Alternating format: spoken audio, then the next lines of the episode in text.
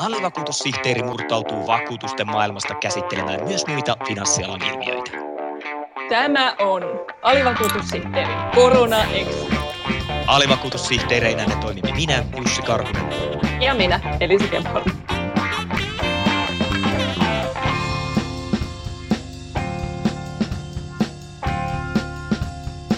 Alivakuutussihteerissä käydään päin pankkilainoitusta ja sanahirviötä nimeltä makrovakausvälineet. Ne ovat nippu erilaisia lainsäädäntöehdotuksia, joita valtiovarainministeriön työryhmä on ehdottanut suomalaisten ylivelkaantumisen taittamiseksi. Eli esimerkiksi nykyistä tiukempia sääntöjä siitä, kuinka paljon kansalaiset voivat ottaa velkaa. Alivakuutussihteerin vieraana on kaksi asiantuntijaa. OP-ryhmän Kaisu Kristi, tervetuloa. Kiitos, mukava olla mukana. Sekä Handelsbankenin Hanna Kuvaja, tervetuloa. Kiitos. Heidän kanssaan puimme sitä, millaisia vaikutuksia noilla ehdotetuilla makrovakausvälineillä olisi paitsi suomalaisille pankkiasiakkaille, myös pankkeille itselleen. Mutta ensiksi katsaus siihen, miten suomalaiset pärjäävät taloudellisesti koronakriisin keskellä ja mitkä ovat pankkien mahdollisuudet tukea asiakkaitaan. Pankeista on nimittäin haettu korona-aikana yli 300 000 lyhennysvapaata ja lähes kaikki niistä on myönnetty. Kaisu Kristi, miltä tilanne nyt näyttää? Miten suomalaiset pärjäävät? No kyllä isossa kuvassa meidän laina-asiakkaat ja koko, koko suomalaiset laina-asiakkaat on ottaneet kuitenkin koronan iskut yllättävän hyvinkin vastaan. Ja jos mietitään tuota määrää, mitä kaikki pankit yhteensä ja me isona lainottajana ollaan myönnetty, niin kyllä nämä on tukeneet suomalaisia tämän talouden haasteen ylipääsemiseen ja varmasti myös tämä Suomen sosiaaliturvan verrattain hyvä toimivuus on osalta pehmettänyt tätä iskua. Ja kyllähän jos katsoo kansainvälisiä tai varsinkin eurooppalaisia kuvia, niin kyllähän Suomen talous on siellä niin kuin huipulla ja, ja selviytynyt ennakoituu paremminkin koronasta kuin, kuin mietittiin. Ja vaikka suomalaiset ovat pärjänneet lainojensa kanssa keskimäärin hyvin, totta kai joustoja on paljon haettu, niin kyllä jonkun verran me nähdään ongelmasaatavien kokonaismäärien kasvua, mutta se on todella pientä.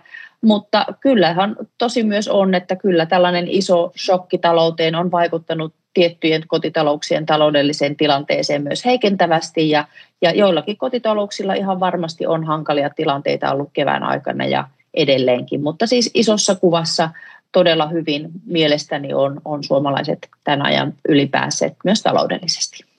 Pankit pystyivät kevään aikana myöntämään hyvin reilulla kädellä näitä lyhennysvapaita. Siinä kevään aikana näkyy julkisuudessa joitakin nokkelia kommentteja siitä, että no ei tässä nyt ole mistään pankkien hyvän tekeväisyydestä kyse, kun näitä lyhennysvapaita myönnetään. Ja aivan oikein, tämä on osittain ihan tarkkanäköinen huomio, koska näinhän se ei ole, että olisi pelkästään hyvän tekeväisyydestä kyse.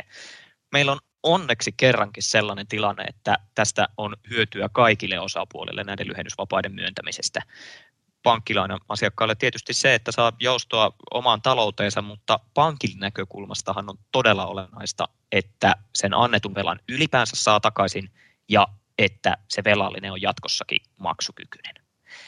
Miten on, Kaisu Kristi, onko pankkien edelleen mahdollista myöntää lyhennysvapaita? Nähdäänkö me nyt samanlaisia massalyhennysvapaita vielä kuin mitä keväällä nähtiin? Kyllähän Suomen pankki ja muu finanssisektori on todella vakavarainen ja toimintakykyinen ja ollut koko vuoden ja, ja pankit pystyvät keväällä ja edelleenkin pystyvät myöntämään lyhennysvapaita asiakkaiden tarpeen mukaan. Mutta jos mä katson tavallaan tätä vuotta, niin keväällä mitä me nähtiin sellaista lyhennysvapaiden ryntäystä tai vyöryä, niin ei kyllä ole nyt syksyllä ilmennyt ja lainaehtojen muutoksia koskevien hakemusten määrät ainakin meillä eivät poikkea ihan normaalivuodesta. Ja totta kai sitten jos katsoo, niin on edelleenkin, kuten aikaisemmin sanoin, niin asiakkaiden, joiden taloudellinen tila esimerkiksi lomautusten jatkosta ei ole parantunut ja he hakevat sitten ehkä jatkoa lyhyemmälle lainahoitojostolle, jota voivat hakea tai ehkä hakivat silloin keväällä tai kesällä – mutta isossa kuvassa näitä on haettu tilapäiseen tarpeeseen ja suurin osa asiakkaista on palannut myös lainojansa sitten ihan lyhentämään normaalisti. Entä onko meillä arvausta, miten hyvin tässä pitkittyneessä kriisissä ja etenkin sen jälkiseurauksissa pärjätään? Entä jos meillä on edessä vaikkapa konkurssiaalto? Hanna Kuvaja, mitä sanot? Yritysten konkursseja voi jossain vaiheessa tulla enemmän, etenkin kun tämä määräaikainen konkursseja rajoittava lain voimassaolo lakkaa. Pankit on kuitenkin seurannut tilannetta tarkasti ja uskon vakaasti, että pankit tulee pärjäämään siinäkin tilanteessa hyvin. Pankit on paljon vakavaraisempia kuin finanssikriisin aikaan ja pankkien sieto kestää, vaikka jonkun asteinen konkurssiaalto tulisikin. Valtiovarainministeriön työryhmä teki suomalaisten ylivelkaantumisen taittamiseksi paljon ehdotuksia, joista osa finanssiala on pitänyt varsin tarpeellisina. Esimerkiksi lainakatto taloyhtiölainoille kuuluu näihin tarpeellisiin, mutta sen sijaan ylimitoitettuna ollaan pidetty kotitalouksille esitettyä tulosidonnaista velkakattoa. Eli kotitalous saisi siinä lainaa korkeintaan neljä ja puoli kertaa omien bruttovuositulojensa. Nopealla laskutoimituksella pystyy päättelemään, että vaikkapa nuori ensiasunnon ostaja, joka haluaa asua kaupungissa, saattaa joutua pulaan tässä asiassa. Miltä tämä tulosidonnainen lainakatto teistä kuulostaa? Neljä ja puoli kertaa kotitalouden bruttotulot, jos olisi lainakattona. Minkälaisia ajatuksia herättää? Kaisu Kristi ensimmäisenä. No kyllä tässä työryhmän mietinnössä totta kai velkakatto on osa toimivaa kokonaisuutta, mutta kyllä me nähdään, että tämä ehdotettu velkakatto merkitsisi luotonannon jonkinasteista kiristymistä. Ja jos tällainen velkakatto otetaan käyttöön ja sen mitoitus halutaan pitää ehkä neutraalina välttäen tällaisia kielteisiä vaikutuksia sekä asuntoluototuksen, asuntomarkkinoihin ja laajemminkin, niin kyllä me nähdään, että tällaisen katon tulisi olla jonkun verran ehdotettua korkeampi.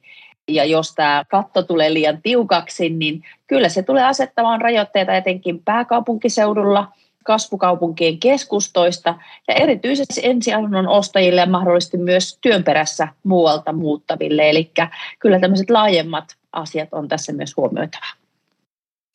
Ollaanko Handelsbankenissa samoilla linjoilla? Hanna Kuvaja. No, kotitalouksien velkaantumiseen huomion kiinnittäminen ja se, että negatiivisia vaikutuksia pyritään estämään, sinänsä on hyvä asia.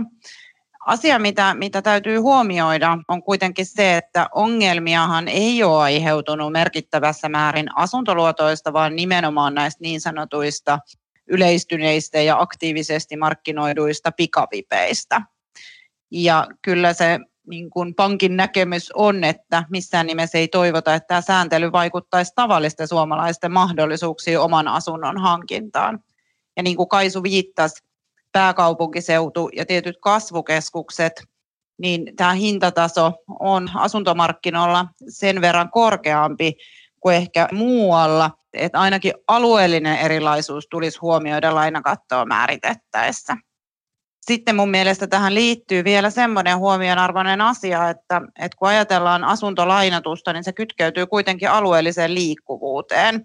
Ja jos lisäsääntely ja kiristykset asuntolainotuksen kautta vähentää alueellista liikkuvuutta, niin sillä voi olla sitten merkitystä työllisyyteen, jos nimenomaan se liikkuvuuden rajoitus johtuu siitä, että asunto ei ole saatavilla tai se on vaikea saada just tämmöisen lainakaton kautta, niin, niin tämähän ylläpitää sitten työttömyyttä ja hidastaa taas talouskasvua. Ja jos ajatellaan, että mitä meidän haasteet Suomessa tällä vuosikymmenellä on etenkin niin kuin työllisyyden lisäämisen kanssa ollut, niin ainakaan viranomaispäätöksillä ei pitäisi jarruttaa niin kuin työvoiman liikkuvuutta sillä, että, että pankkien asuntolainatukseen lyödään lisää kiristyviä sääntöjä. Varmasti poliittisilla päätöksentekijöillä nimenomaan tämä työvoiman liikkuvuus on aika isona mielessä tässä asiassa. Mutta minkälaisia vaikutuksia sillä lainakatolla, jos se tulee, tulee olemaan asuntomarkkinoihin? Ryntäävätkö ihmiset äkkiä asuntokaupoille ennen sääntelyn voimaantuloa vai, vai mitä tapahtuu, Hanna Kuvaja? No kyllä me niin uskotaan siihen, että asuntojen kysyntä pysyy edelleen vilkkaana. Ja en usko, että ainoastaan velkakatto yksinään olisi merkittävä vaikuttava tekijä siihen ihmisten tarpeisiin asunnon ostamisen suhteen usein se kuitenkin siihen tarpeeseen perustuu. Ja nykyisessäkin tilanteessa asuntovelallisen maksukyky ja muu varallisuus ja muutkin seikat on ratkaisevia myönnettävän velkamäärän suhteen. Eli asuntoluottopäätösten osalta pelkästään tällä velkakatolla ei ole määräävää asemaa. Mutta tietysti sitten velkakatolla voi olla välillisesti vaikutus myös esimerkiksi asuntojen hintojen kehitykseen, jos nämä lainojen kokonaismäärät pienenee ja tuota, sitä kautta sitten asuntojen ostoon käytettävien varojen määrä myös pienenee. Tässä on nyt ensiasunnon ostajista puhuttu ja moni heistä on varmasti melkoisen nuoria, niin tässä on tällainen yksi kysymys, joka liittyy opintolainaan. Eli opintolainahan lasketaan tässä ehdotuksessa osaksi sitä tulosidonnaista velkakattoa. Eli jos sulla on vaikka opintojen päättyessä 30 000 euroa opintolainaa, niin se tarkoittaa asunnon ostovaiheessa sitten 30 000 euroa pienempää asuntolainaa, ja siis pienempää asuntoa ensiasunnon ostajalle. Niin mites kun opintotuestakin on tehty lainapainotteinen, niin tilanne ei ole mitenkään poikkeuksellinen, että sitä lainaa otetaan. Niin ajatteletteko, että tämä on oikeudenmukainen nimenomaan nuorille ihmisille, jotka haluavat siihen omaan asuntoon päästä kiinni? Otetaanpa vaikka Kaisulta ensin kommentti. Niin kuin aikaisemminkin tässä mainittiin, niin kyllä tämä on arvioitu niin, että tällaisen tulosidonnaisen velkakaton vaikutuksen nimenomaan osuisivat eniten ensiasunnon ostajiin, joiden monen uralla ensimmäinen työ on saatu, ensimmäinen palkka on saatu, palkkakehitys on vasta alussa. Ja myöskin näillä lainotusosuudet ovat yleisesti muutenkin suurempia kuin esimerkiksi asunnon vaihtajilla, joilla on jo asuntolainaa saatu maksettua ja vakuusarvoa kerättyä sinne taakse. Ja silloin totta kai tällaiset vaikutukset korostuvat, jos ensiasunnon hankkijalla on entuudestaan esimerkiksi opintolainaa. Ja nyt koronan aikana me ollaan myös nähty, että opintolainan nostaminen on myöskin jatkunut tai ehkä voimistunutkin, koska ehkä osalta ainakin jäi kesä- tai kausitöitä saamatta – varsinkin tänä vuonna. Totta kai tulevaisuudessa voi olla toisin, mutta tänä vuonna tällainen huomio. Ja toinen, mikä tähän liittyy siihen, että jos tämä sitten niin kuin ensiasunto karkaa eteenpäin, jossain pitää kuitenkin asua, joka on yleensä sitten vuokralla asuminen, ja sinä aikana asuntovarallisuuden kerryttäminen vaan sitten siirtyy eteenpäin, ja ehkä tällainen, mistä ollaan myös puhuttu, myös niin kuin omaisuuden eriytyminen Suomenkin sisällä, niin voi myös voimistua. Ja näitä riskejä me ainakin tässä nähdään. Paitsi tulosidonnaista lainakattoa, niin on pohdittu myös sitä, että asuntolainoille määrättäisiin enimmäispituus.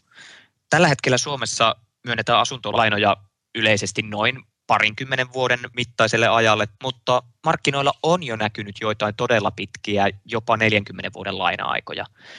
Ihan sentään ei ole Ruotsin malliin vielä menty, jossa on lähes ikuisia asuntolainoja liikkeellä. Mutta millainen vaikutus ihmisten elämään olisi sillä, että asuntolainojen enimmäispituutta sääntelyllä rajattaisiin? Kaisu Kristi. No meidän näkemyksen mukaan ehkä tällainen laina aikarajoite ei välttämättä ole, ole tarpeellinen ja sen tavallaan vaikutus siihen ihmisten mahdollisuuksiin hankkia asunto on kuitenkin esimerkiksi jota aikaisemmin käsittelemään me velkakattoa paljon vähäisempi. Ja jos nyt katson vaikka OPn tämänhetkistä asuntolainaportfoliota, niin vaikka uusiakin katsotaan, niin kyllä siellä valtaosa on alle sen 25 vuotta. Ja tota, niin, niin totta kai on, on pidempiäkin, mutta hyvin monelle suomalaiselle se on kuitenkin ihan hyvä aika. Mutta kuten sanoin, niin joka tapauksessa, kun keskustellaan asiakkaan kanssa lainasta, niin aina edellytetään sovitusta lainaajasta riippumatta, sen pituudesta riippumatta, sen luotoajan maksukyvyn riittävän siihen lainan takaisin maksamiseen, on se sitten vuosimäärä, mikä vaan, vaikkakin korkotaso nousisi hieman nykyisestä. Mutta näemme, että tämmöiselle enimmäispituuden rajoittamiselle ei välttämättä ole niin suurta tarvetta. Entäs millaisia ajatuksia herättää se, että taloyhtiölainojen lyhennysvapailta vapaat kiellettäisiin ensimmäisten viiden vuoden aikana? Hanna Kuvaja. Tämä huoli kohdistuu ensisijaisesti uudisrakentamista varten otettuihin taloyhtiölainoihin, joiden käyttö kotitalouksien asumisen rahoituksessa on erityisesti kasvanut. Ja riskit liittyy yhtäältä taloyhtiölainojen kotitalouksille mahdollistamaan nimenomaan perinteisistä asuntolainoista poikkeavaa velkaantumistapaan, joka voi lisätä sitten tätä kautta kotitalouksien kannusteita velkaantua lisää. Asuntosijoittajan kannalta taas taloyhtiölainoihin liittyy riski, että uudiskohteiden taloyhtiölainat kannustaa aiempaa suurempaa velkavivun käyttöön. Ja nämä voi osaltaan sitten lisätä asuntomarkkinoiden ja rakentamisen syklisyyttä. Lisäksi taloyhtiölainojen kautta velkaantuneiden osakkaiden maksukyvyttömyys voi joissain tilanteissa lisätä yhtiön muiden osakkaiden velkavastuita ilman, että nämä on varautunut millään tavalla tämmöiseen vastuun kasvuun. Näissä yhtiölainallisissa uudiskohteissa on kuitenkin usein etuna nimenomaan tämä pitkä lyhennysvapaa aika ennen lainan takaisinmaksun alkua. Ja kyllä me nähdään, että lyhennysvapaiden kieltäminen kokonaan lainan alkuvuosilta on niin kuin liiallinen toimenpide. Se hidastaa myös osaltaan asuntokauppaa. Ja sitten täytyy miettiä, että joskus lyhennysvapaan salliminen lainajan alusta helpottaa uuteen asuntoon muuttamista, etenkin kun ajatellaan, että muuttoon liittyy myös muita kuluja kuin vaan se asuntolaina. Miten sitten, mikäli näitä makrovakausvälineitä, joita tässä on läpikäyty, mikäli niitä otetaan käyttöön, niin millaisia toimia ennen sitä pitäisi tehdä, että vältettäisiin tällaisia negatiivisia vaikutuksia? Kaisu voisi aloittaa. No kyllä mä ensimmäisenä sanoisin, että todella tärkeää on ottaa mahdollinen velkakatto käyttää vasta sen jälkeen, kun tämä positiivinen luottotietorekisteri on toiminnassa ja ja luotonantajilla on, on luotu laajat edellytykset käyttää sekä tätä ää, luottotietorekisteriä, mutta myöskin kansallisen tulorekisterin tietoja luottopäätöksiä tehdessään. Ja se takaisi sen, että luotonantajilla on varmasti sitten kattavat ja ajantasaiset tiedot, ja siten me voidaan yhdessä silloin kaiken parhaiten ehkäistä meidän asiakkaiden ja suomalaisten ylivelkaantumista. Ja mä näen tämän myös niin kuin asiakkaan etujen ja turvan kannalta myös, myös tämmöinen toimintatapa olisi silloin parasta. Ja, ja haluan myös korostaa, että luottotietorekisterin tiedot saadaan silloin kaikilta luottolaitoksilta, ei vain pankeilta. Ja sitten tämä makrovakaussäätelyn käyttöönotto koskee ihan samalla tavalla, on se sitten pankki tai muu luottolaitos ja valvonta kohdistuu kaikkiin samanlaatuisesti, niin se on todella tärkeää. Toinen tärkeä on, on myös ymmärtää tämän sääntelyn laajemmat vaikutukset ja mun mielestä Hanna hyvin aikaisemmin ja itsekin nostin aiheita, johon meidän pitää paremmin vielä analysoida, mitä tämä tarkoittaa laajemmin, koska, koska kuten aikaisemmin puhuttu, tämä halutaan tukea kotitalouksien niin turvallista ja, ja hyvää velkaantumista ja luotonantajien toimintaa, mutta näillä on vaikutus tähän työvoiman liikkuvuuteen, kotitalouksien välisen tasa-arvoon ja, ja muun muassa asuntomarkkinoihin sitä kautta myös niihin. Ja, ja meidän pitää paremmin ymmärtää, mikä tämä kokonaisvaikutus on, että me tehdä just tällaisia toimenpiteitä, minkä Hanna nosti, että me voidaan sitten yhtäkkiä rajoittaa työvoiman liikkuvuutta niille alueille, missä kasvuedellytyksiä on ja, ja sitä kautta hidastaa Suomen talouden kasvua ja työllistymistä, mikä on todella tärkeää suomalaisille. Mutta myös nyt harkintaa kannattaa myös käyttää tämmöisessä nykyisessä koronaepidemian värittämässä taloustilanteessa. Ja, ja jos miettii tätä isoa tukea, minkä Euroopan keskuspankki on, on antanut erilaisten finanssiinstrumenttien avulla pankeille ja ollaan paljon lainanhoitojoustoja annettu ja pystytty rahoittamaan yrityksiä ja, ja kotitalouksia, niin onko tähän henkeen sitten todella tärkeää juuri nyt tiukentaa mahdollisesti lainansaadin edellytyksiä, joka menisi sitten ehkä tämmöistä elvytys- ja vahvistusaaltoa vastaan. Niin näitä meidän pitää miettiä paremmin vielä laajemmin yhdessä. Otetaan vielä sokeriksi pohjalle tähän podcastiin EUn pankkiunionin loppuun saattaminen. Se nousi tässä ihan juurikin joulukuun alkupuolella tapetille, kun siihen kytkeytyvä yhteinen kriisirahasto ja sen vararahoitusjärjestelmä päätettiin ottaa käyttöön aiemmin kuin mitä piti. Sitä aikaistetaan kahdella vuodella ja tuo vararahasto otettaisiin käyttöön vuonna 2022. Ja tämä tarkoittaa siis käytännössä sitä, että nyt suomalaispankit voisivat joutua maksamaan lähivuosina ylimääräisiä vakausmaksuja muiden maiden pankkien auttamiseksi. Et vaikka pankkiunioni on tuonut vakautta ja ennakoitavuutta euroalueelle, niin finanssialan näkökulmasta pitäisi ennen sen syventämistä pystyä korjaamaan niitä ongelmia, joita joidenkin maiden pankkisektoreissa yhä on ja joita pandemian vuoksi ollaan uudestaan kasvatettu. Mutta nyt tämä aikaistaminen kyllä lyö aika lailla korville tätä meidän näkemystä. Kaasu Kristi, OP-ryhmä kuuluu pankkiunioniin ja sitä kautta myös EKP-yhteisvalvontaan. Millaisia ajatuksia sinussa herättää tämä pankkiunionin kaavailtu yhteisvastuu? No kyllähän tässä keskeistä tässä unionin yhteisvastuussa on ollut se, että pankkien ottamat riskit eivät sitten jäisi veronmaksajien maksettavasti. Ja sijoittajavastuun on kuitenkin oltava aina ensisijainen kriisihoitotoimien rahoituslähde ja näinpä siinä on tavallaan tarkoituskin olla, niin mahdollisten pankkikriisien kustannukset tulisi maksattaa silloin omistajilla ja velkojilla – mutta tämmöisen pankkien yhteisvastuuta toteuttavien kriisirahastojen käyttökustannuksen tulisi olla korkea. Ja, ja ehkä tässä tilanteessa, missä me nyt ollaan, jos tällaista yhteisvastuuta unionia lähdetään syventämään, niin on varmaankin tämä aikataulu, jos miettii tällä hetkellä ollaan keskellä, keskellä vielä aika vakavaa talouskriisiä, varsinkin osassa Eurooppaa vielä, jotka on pahemmin kolhuneet kuin Suomi. Ja ehkä tavallaan tämmöisen vastuun laajentaminen tässä hetkestä ei ole viisasta suomalaispankkien ja meidän asiakkaiden kannalta. Ja ehkä tämmöisen yhteisvastuun laajentamisen aika on ollut sitten tulevaisuudessa, kun pankkiunionin kuuluvien pankkien riskit ovat vähentyneet merkittävästi. Ja jos miettii tätä suhdelukua monissa jäsenmaissa pankkien taseiden kuntoon, nyt liittyy paljon epävarmuutta. Esimerkiksi Kreikassa järjestämättömien lainojen määrä saamisista, niiden osuus on reilut 30 prosenttia, kun Suomessa on vain 1,5 prosenttia. Tähän on todella iso ero, ja tota, niin, niin tätä tarkoitan, että, että kun saadaan kaikkien pankkien riskejä pienennettyä, niin sitten se olisi ehkä reilumpaa laittaa sitten.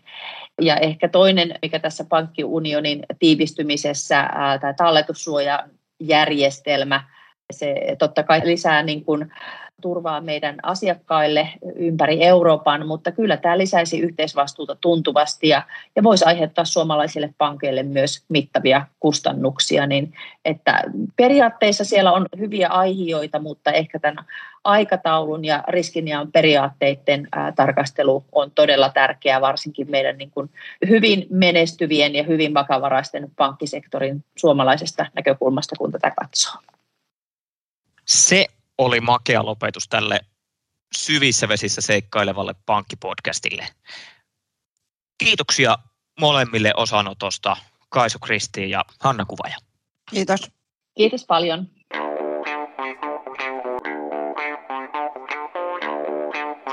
No niin, nyt on keskusteltu täydellä tykityksellä pankkisääntelystä ja asuntomarkkinoista ja pääomavaateista ja ties mistä. Tämä oli tämänkertainen alivakuutussihteeri-podcast.